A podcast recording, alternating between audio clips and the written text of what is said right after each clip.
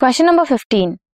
Write the Oparin and Haldane's hypothesis about the origin of life on Earth. How does meteorite analysis favor this hypothesis? Oparin and Haldane ने propose किया था that first form of life came from pre-existing non-living organic molecule, which was preceded by chemical evolution.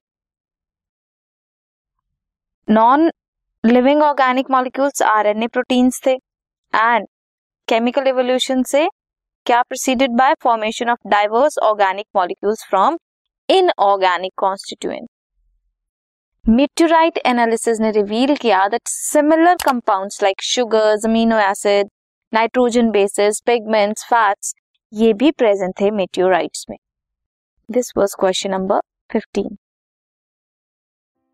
this podcast is brought you by Hubhopper शिक्षा अभियान अगर आपको ये podcast पसंद आया तो प्लीज़ लाइक शेयर और सब्सक्राइब करें और वीडियो क्लासेस के लिए शिक्षा अभियान के यूट्यूब चैनल पर जाएँ।